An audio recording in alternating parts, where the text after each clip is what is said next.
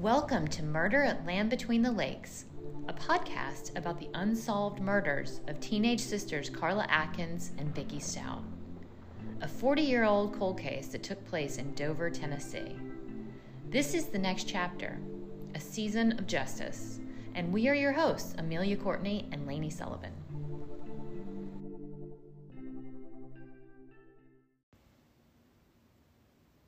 Hey, everybody. Welcome back to Murder at Land Between the Lakes, Season 2. so, I'm Lainey Sullivan, and I'm here with Amelia Courtney, and we're so glad to be back and to bring to you the first episode of this new season. It's so good to be back, and it's so good to be back with you, Lainey. I know, and I am thinking how long it's been since our last episode. It's probably what, like three months since know. we last put out an episode, and I just want to let everybody know that the reason that we haven't had a, an episode in the past three months is because we've been working hard behind the scenes, and there really is only so much information that we can share as there is an ongoing investigation. But we really are excited to bring this episode to you today, um, titled "The Day the World Stood Still."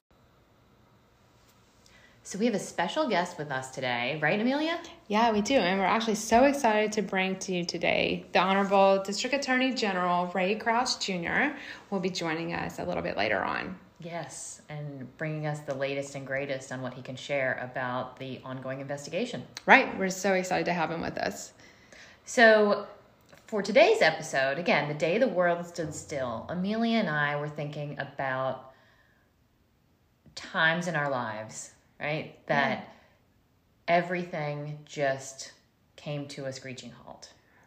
Yeah, right. So there's definitely times in your life that were tragic to you, right? So maybe it was um, a horrible time that maybe someone in your family passed away. And, you know, there's times that you look out the window and maybe it's still a beautiful day, but it was very sad to you. And you're like, why is the world still moving? Like, why are people still enjoying their day when I'm so upset? Like, this shouldn't be happening.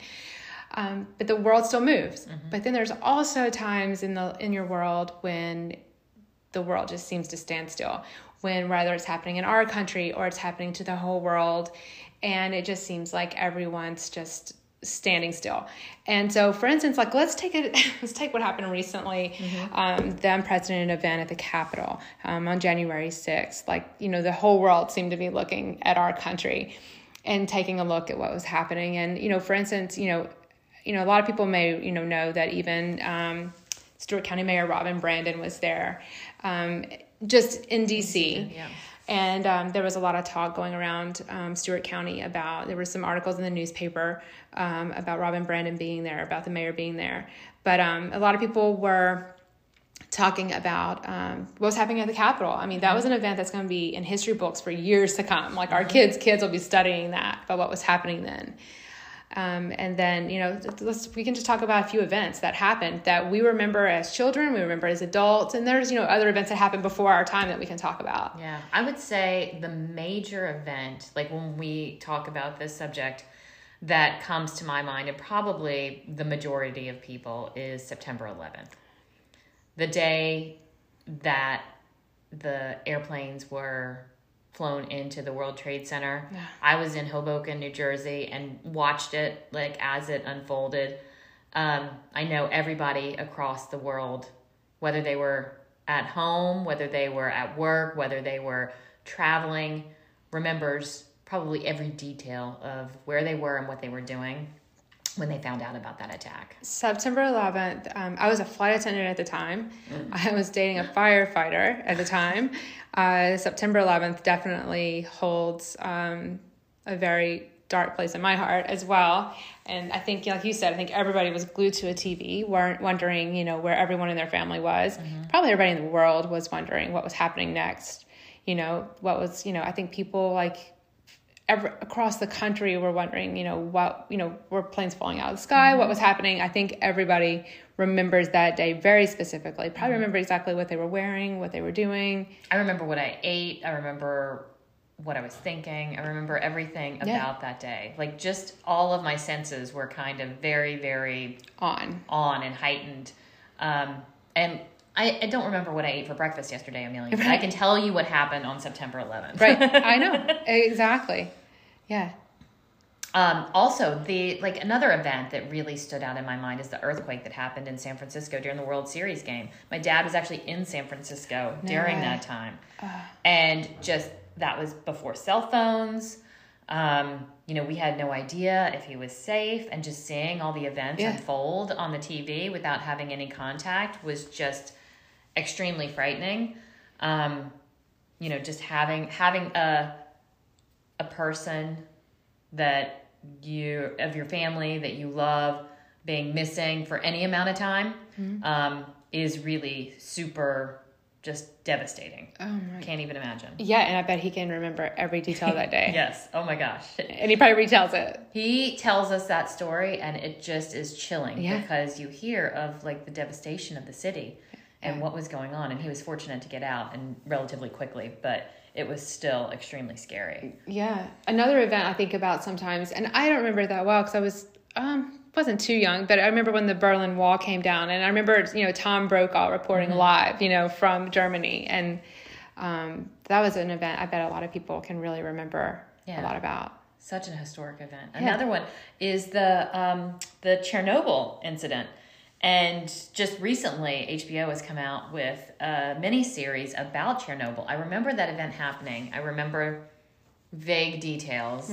Um, and really digging into that documentary, I think, is just such an amazing account of what was really going on and how uh, one of the best miniseries that I've seen. Just what was really happening and how they pulled every single resource to make sure that they were able to contain that situation. It's just I'm watching now. Frightening. it is. extremely frightening. And you know, another thing is I think a lot of people this is actually before, you know, our time, but I think our friends in, you know, Tennessee remember very well was, you know, the day Martin Luther King was killed.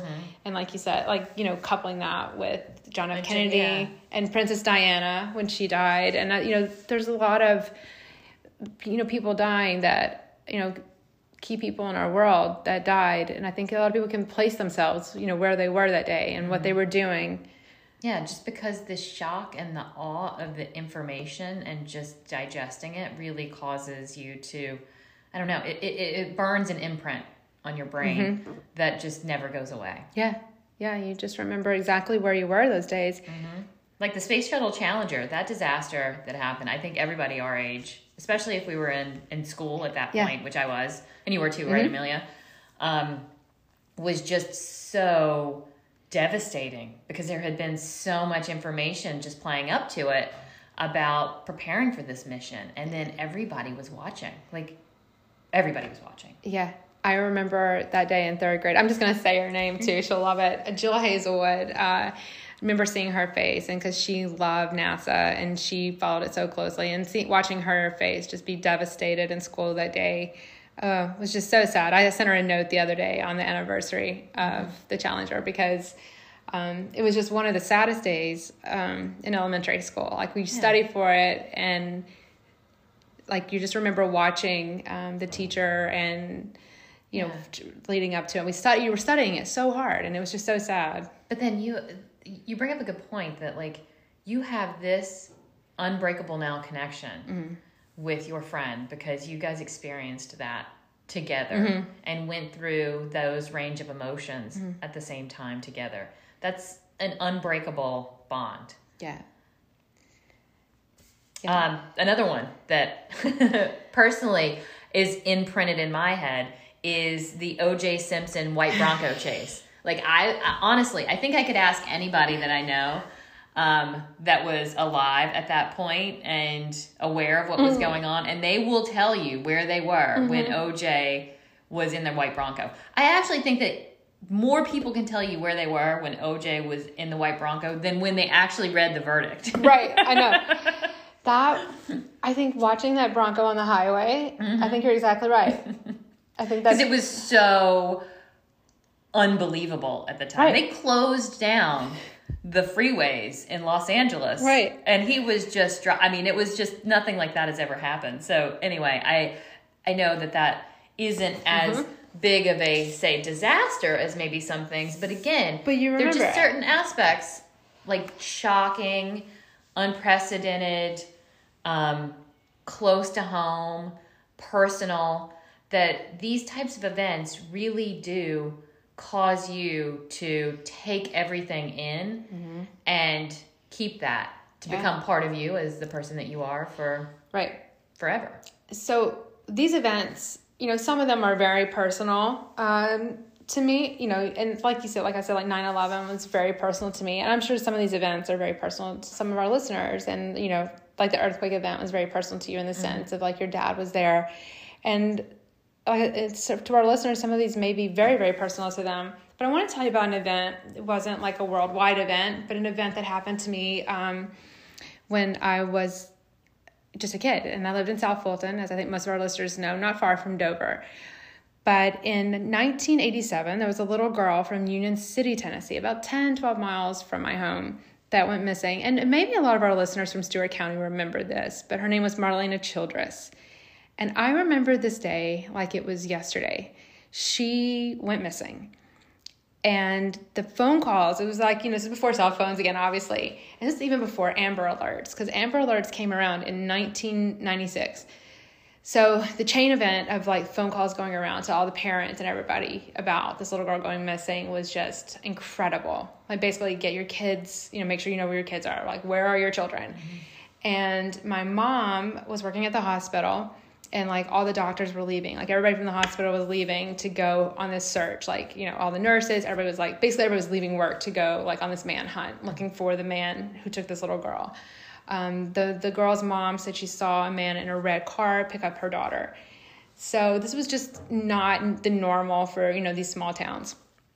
So I remember my brother and I, um, like in the yard, which we probably shouldn't have been outside, but we were in the yard with a stick in the ditch and like thinking, you know, being like these like little amateur sleuths, like thinking we're gonna like find this red car and we are going to save this little girl. And just this guttural feeling of like wanting to help, like already thinking, you know, we're gonna save this girl. We're just gonna watch every because we lived on a sort of a busy street where cars would go by and we're just watching each car go by. But I just, my point is, I remember every single thing about that day. I remember the feeling outside, it was kind of cool. I remember what I had on, I remember my coat. I just remember everything about it. And I didn't even live in Union City, didn't know this little girl, didn't know family, didn't know nothing. I mm-hmm. mean, but I remember her face on the TV. I remember watching the news with my parents. I remember how upset my parents were. I just remember my parents feeling scared. Like mm-hmm. I just remember how they felt. So I can almost take myself back to 1987 and put my nine year old self back in that ditch, mm-hmm. like and prepared to like rescue this little girl. So if you think about like personalizing events that made your world stand still, it really makes you take pause. And when you think about what Carla and Vicki's family were thinking on September 17th, and then like you really think about those dreadful three weeks that they were missing. But then you like you have to follow that up with their worst nightmare coming true, like on October 5th. Mm-hmm. I mean, how often do you think they like really relive those moments, Lainey? I mean, like I think about like I really remember that day. But like, how often do you think their family thinks about like that time? Oh, I think that they probably feel like it's been 40 years, but then at the same time, it was just yesterday. Yeah. I'm sure they remember every single detail of where they were, what they were wearing, what they were doing, who they were with, who reached out. That whole entire nightmare scenario is something that they live with every single day, uh-huh. not knowing who was responsible. in the sequence of events, you know? Mm-hmm. I mean, it's been 40 years ago. I mean, but I can guarantee you, like you just said, it was probably like yesterday to them. Mm-hmm. But it's like it's time has never moved, you know? Like it mm-hmm. just stood still, like literally stood still for them. You know, I, I'd really like to pose a question, like to all of our listeners that live in Dover and in the Paris area. You know, Carla and Vicki, you know, had lived in Paris right before they moved to Dover, and they, they said they hadn't been in Dover that long uh, before they went missing. But where were you that September day, or like even that week? But where were you and where were you on that September day when you heard the news that Carla and Vicki were missing? Call us and tell us like about that day that you remember like you probably remember a lot more than you think. I mean, tell us the day you heard that their bodies had been found. Tell us the day, like you, like what you remember when the, your teacher told you that they were never coming back to school. Mm-hmm. Like, tell us about your parents telling you what had happened to them. I mean, that had to been traumatizing for your parents, and it had to be really hard on them to tell you what had happened to the two teenagers. I mean, mm-hmm. if you mm-hmm. were a kid yourself, and your parents had to tell you like what happened to these two little girls, I, and that was yeah. awful for them. And Amelia, this is like this is a very small town mm-hmm. where everybody pretty much knows everybody else, yeah. or almost. Mm-hmm. It's like one degree of separation. Yeah. Um, most likely, if you're from Dover, you knew the girls, or you knew their family, or you knew people that they were very close with. So, you know, any information that you recall right. about interacting with anybody and I think what I'm even trying to say is if you didn't know them, even, you knew about the murders. Mm-hmm. And your family had to tell you that two girls were murdered. And I, I just want to hear how you were told about it. Like, I want to hear like what you felt that day. Mm-hmm.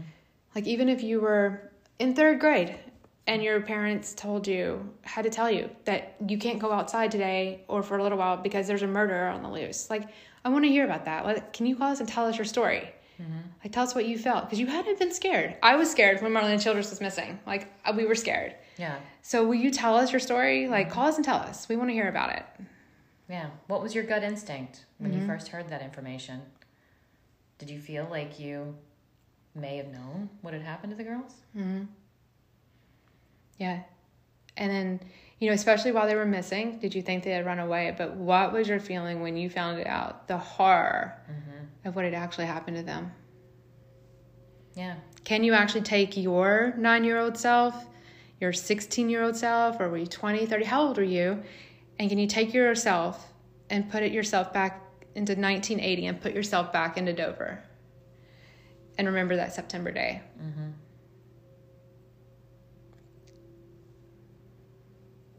Everybody, and welcome back to Murder at Land Between the Lakes. Uh, today we have uh, the pleasure of having the Honorable uh, Ray Crouch, uh, District Attorney General. And so um, we'll just jump right in and we'll start asking questions. Um, welcome, uh, General. Thanks for joining us. Sure. Thanks for asking me. Wonderful. Well, thanks for taking time today.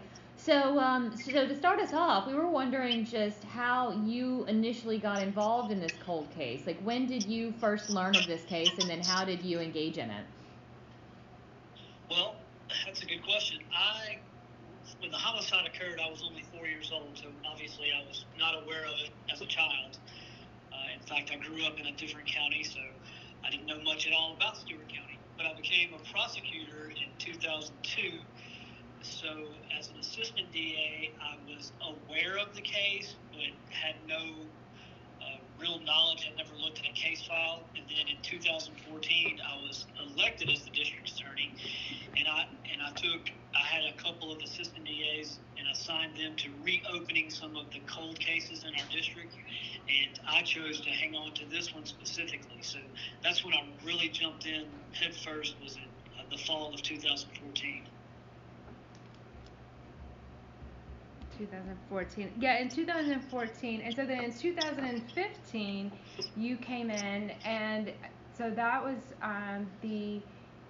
See, what anniversary would that be? That makes 35th? The 35th anniversary, right? And so you came in yes. and you did an interview there at the bank, and I believe you had um, guests come, or the locals would come in and they were able to do um, interviews with you. How yes. can you tell us a little bit about that? Were you able to obtain information you didn't know about at that time? Yeah, so we were able to do two things, which is I think are good for any investigation. We were able to get new information, but we were also able to exclude and disprove prior information that was either based on just bad memories or false uh, recollection or, quite frankly, rumor. Uh, so accomplished several things uh, throughout the course of that. I think it was an entire day we spent at the bank interviewing people. Mm-hmm. So that's um, that's wonderful. One of the things that we had actually heard, um, it seems to be a rumor, is that there was evidence that went missing from the back of an agent's car at one point.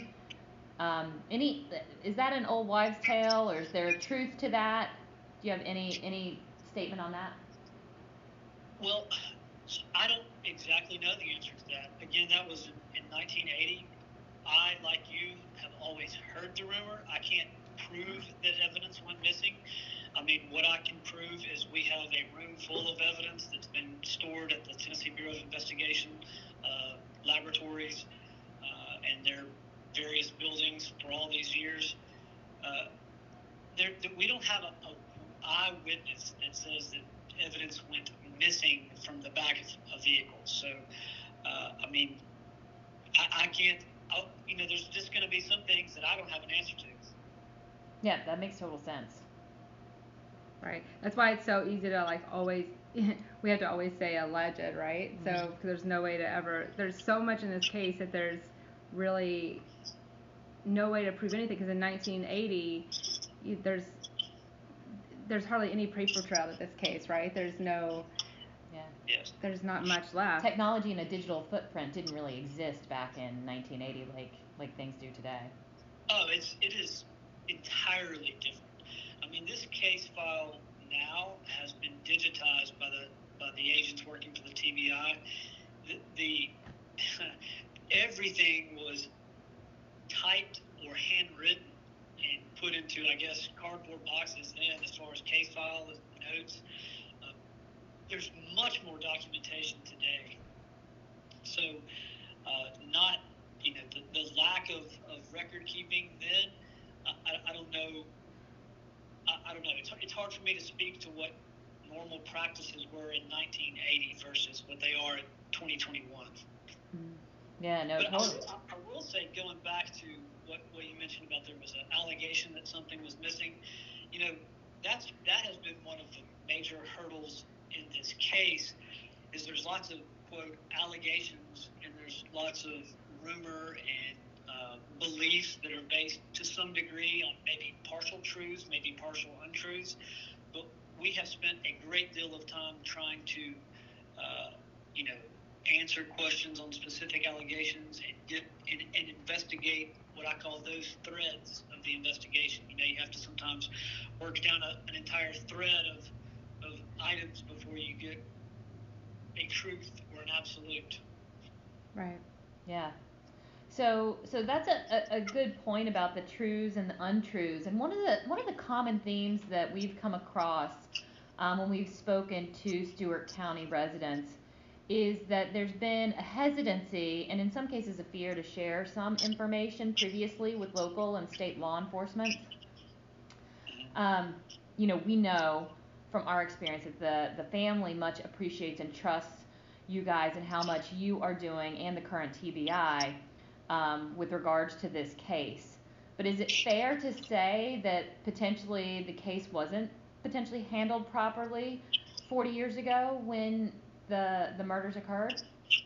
Did you say four or 40 years ago? 40. well, again, uh, I'm 44 years old. I, I don't know how they handled it in real time, in real person in 1980. Uh, all I can tell you is is, I guess, after the fact, looking back, anybody can armchair quarterback uh, an investigation. Mm-hmm. It's it's much easier to look back and criticize and say what should have been done. Uh, what I can tell you is every case I've ever had as a career prosecutor, I can look back and say, I wish we would have done this.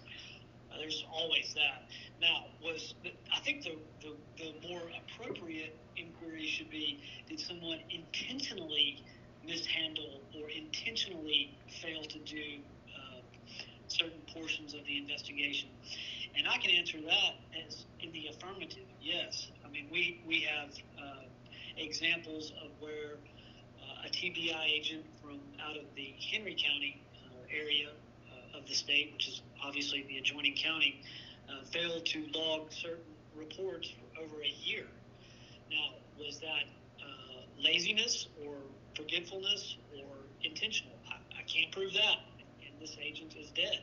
So, uh, you know, they're they're and I, and I also think that contributes to why people maybe bleed over and blur the line between intentional misconduct versus just dropping the ball and not doing something.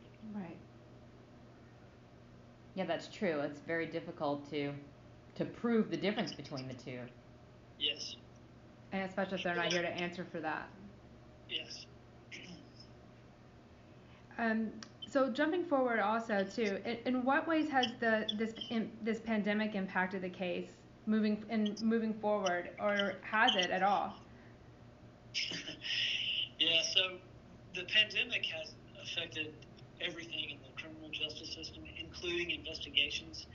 Uh, you know, right now we're under a, a, an order from the Tennessee Supreme Court. We can't have in-person hearings uh, through the end of March.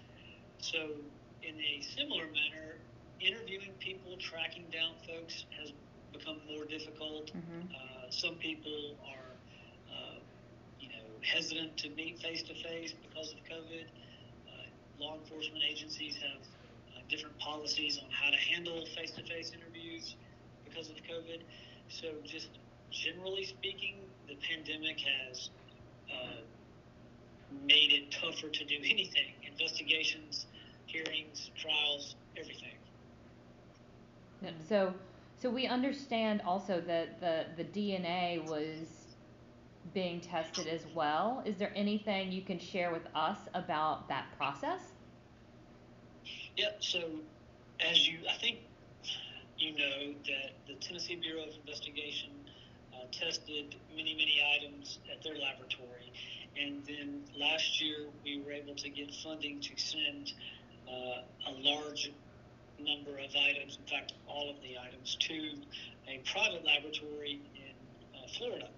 So myself and Agent Zach Burkhart personally, uh, as the chain of custody, uh, took the items uh, in custody of the Tennessee Bureau of Investigation. We flew directly to uh, Fort Lauderdale to the laboratory and submitted. I can't remember the exact number of items that were taken. So those items are, are still at the laboratory, and, and uh, you know we don't we don't have all of the results. That's great news that you were able to um, get those items there, and I'm sure the pandemic again has affected that process as well. Oh, no doubt, it backs up the laboratories. I mean, uh, we, we've seen that in our own state. Yeah. So obviously, you guys are, are, are waiting on evidence, and there's um, potentially a lot of other other information that you guys are tracking down. But would you actually anticipate that this case could be headed to court in the future? Well, that is the goal of, of my goal, and the TBI goal is to uh, gather enough evidence to charge the persons responsible for this, the double homicide. Now, if I had to uh, tell you a date certain of when someone be, would be charged, that wouldn't be fair for me to say because uh, right now we're just not at that point. And right now, I can't tell you when any case in this district is going to trial. yeah. Right. Because of the pandemic. Mm-hmm. Yeah. Um, and do you think, like, as this case is heating up, do you anticipate that someone or or more more than one person is losing sleep right about now? I hope so. And there there are, in my position, two or three that should be. That's good to hear. Mm-hmm. Um, and I guess, And- oh, go ahead. Let elab- can I elaborate on that? Yeah. Just a second? There, you know, there's going to be things that I'm not going to share to the public and to the podcast, obviously, as they are investigative techniques and, and information we have that we hope to leverage into more evidence. So uh, it's it's important to know that I can have a personal belief as to who has committed this crime. Uh, that does not mean that I have enough evidence today, right, this day in January of 2021 to charge that person, which is why this is an ongoing investigation. hmm Well, that was actually what I was about to ask you next. Was you know, is there any way you know that our listeners can help you in your quest to solve this case, or is there you know anything that you would like to you know, ask or anything that you wanted to share to, you know, to finish off this interview? Is there anything that you want to say? Yeah. What would be extremely helpful for this case is is for myself or the TBI combined to meet with people who can remember specific facts that they witnessed in September of 1980. You know, we have a closet full of statements and uh, interviews of people that heard something from somebody who heard something, but I need to hear from live, able bodied people today that can remember, that have a good recollection of where they were uh, on September the 17th of 1980, who they saw. Even if they didn't see Carla or Vicki, uh, it, it, would be nice to be able to timestamp and get a, a, a 100% uh, timeline down of events that were happening in and around Stewart County on September 16th, 17th, and 18th. Again, even if you didn't see Carla or Vicki, you may have seen someone who we are interested in. Uh, we're, we're needing to put people in Stewart County on September the 17th. And, you know, there are enough, I will say, rumors, uh, information floating about where I think the general public has a uh, vague idea of some of the people that are being investigated. And if you've seen, if you saw any of those people in Stewart County on September 17th, well, we want to hear about it. Or if you saw them on the September the 16th or the 18th, for that matter, any time in September. Of 1980. Yeah. Well, General, we can't thank you enough for coming on today, and especially on your busy day and taking time to speak with us. So, thank you so much. If there's anything else we can do to help you in your um, in your quest to solving this case, we really appreciate your time. And thank you. I appreciate you all following the case, and uh, thank you for bringing attention to it. Great. Wonderful. Thank you so much. Wow, that was a great interview with uh, General Crouch. We'd like to thank him so much for taking time out of his day for coming on the show. We'd love to have him back again one day. Yeah, he had some great information to share, and I'm glad he was able to give us the latest and greatest on what's going on with the investigation and the progress that they're making. That's really, really exciting. Yeah, he really gave us insight of you know what's going on, and I think you know everybody keeps asking us what's going on with the DNA. I think every day I'm getting yeah. you know text, and everyone wants to know what's happening. So I think it's very understandable that um, it takes some time, and mm-hmm. you know and especially with the pandemic. Yeah, I mean, I know we seems like we keep beating that to death about the pandemic, but I mean, I I think it's a valid you know point. Like, I mean, what are we supposed to do? I mean, it's causing delays in my um, packages that I'm having shipped to my house. So you can only imagine what it does to, to DNA testing. it's literally causing delay in like our entire world. Yeah. You know, you can't get your hair done. I mean, what else are you supposed to do? So anyway, we'd really like to thank General Crouch for coming on, and you know we know his life is busy. This is not the only case in his you know world going on right now. So.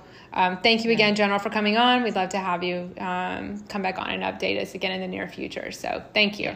And one of the most interesting things, um, which I just found, I don't know, who, I guess it was kind of meant to be, is that Amelia and I were initially planning on doing this episode um, the day the world stood still, even prior to connecting with General Crouch and having him come on. And I can tell just from us really focusing on that time period and that day and wanting information about that day um, and being in such alignment with what he is looking for also from our listeners and from the community um, it's just really great to see that we're all on the same page and that we're all looking to really focus on the mission of bringing justice for Carla and Vicki. I think that was like the the biggest aha, not aha, but the biggest like comfort for right. me is that Amelia, you and I have been doing this podcast because we really want to help bring closure for the family yeah. and safety for the community. And from what we hear from um, General Crouch, his sole mission is to do the same thing. No, exactly. I was blown away with his final statement. I mean, mm-hmm. we'd already recorded part of this episode, and you know, we'd already put out that the title of this episode is "The Day the mm-hmm. World Stood Still." And when you know we asked him if he had anything to say to our, our listeners, and he came out with his final sentence, I was like, "Oh my gosh!" It's like he was reading our minds. Mm-hmm. So, like you said, it does seem to be that we're all on the same page, and we're all headed in the same direction as to what happened that day and or what did everybody see that day? Like we're missing something right? There's something missing and there's something you know somebody saw something that day. Mm-hmm. So what is that piece? And we need you to call us and like just tell us what you saw. Again even if it wasn't about the girls even if you didn't see the girls that day call us and tell us your story. And you know you can reach out to us and just again even if you just want to tell us about your day i know i'm repeating myself again but just tell us about that day um, tell us what your parents told you tell us what your teacher told you that day. We just want to hear your stories and we can keep it you know anonymous if you want. If you, if you want us to record you and go on the show we'll put you on the show if you'd like to be on there. We, we would love to you know hear some of the stories about that day. Um, and you can call us on our hotline at 609-429-0371 and if you also have a tip um, you can call us as well. And again we'll keep your name anonymous um, but if also if you do want to be on the show and tell us one of your great stories about that day, you know, we'd love to put you on. Yeah, um, it's up to you. You know, you know that we do keep our sources anonymous. Um, that's one of one of the things that you know we've always Yeah. promised. Um, but call us up and tell us your story. We'd love to hear these. Like we've shared stories today, and um, we're so happy to be back. Yeah. And let's get this season rolling. Um, but again, like Lainey said from the very beginning, there's a lot of information that we can't publicly share. So we don't want to put out episodes that's full of fluff. we don't want you to just, you know, we don't want to just put information out to just be putting it out. We do want to put out important information and truthful information. Yeah. So yeah, again, the number is 609-429-0371. Call us. We'd love to hear from you. Great. It's great to be back. Thank you for listening to Murder at Land Between the Lakes. Music by Indy44. Produced by Discrepancy Podcast. Hosted and edited by Lainey Sullivan and Amelia Courtney.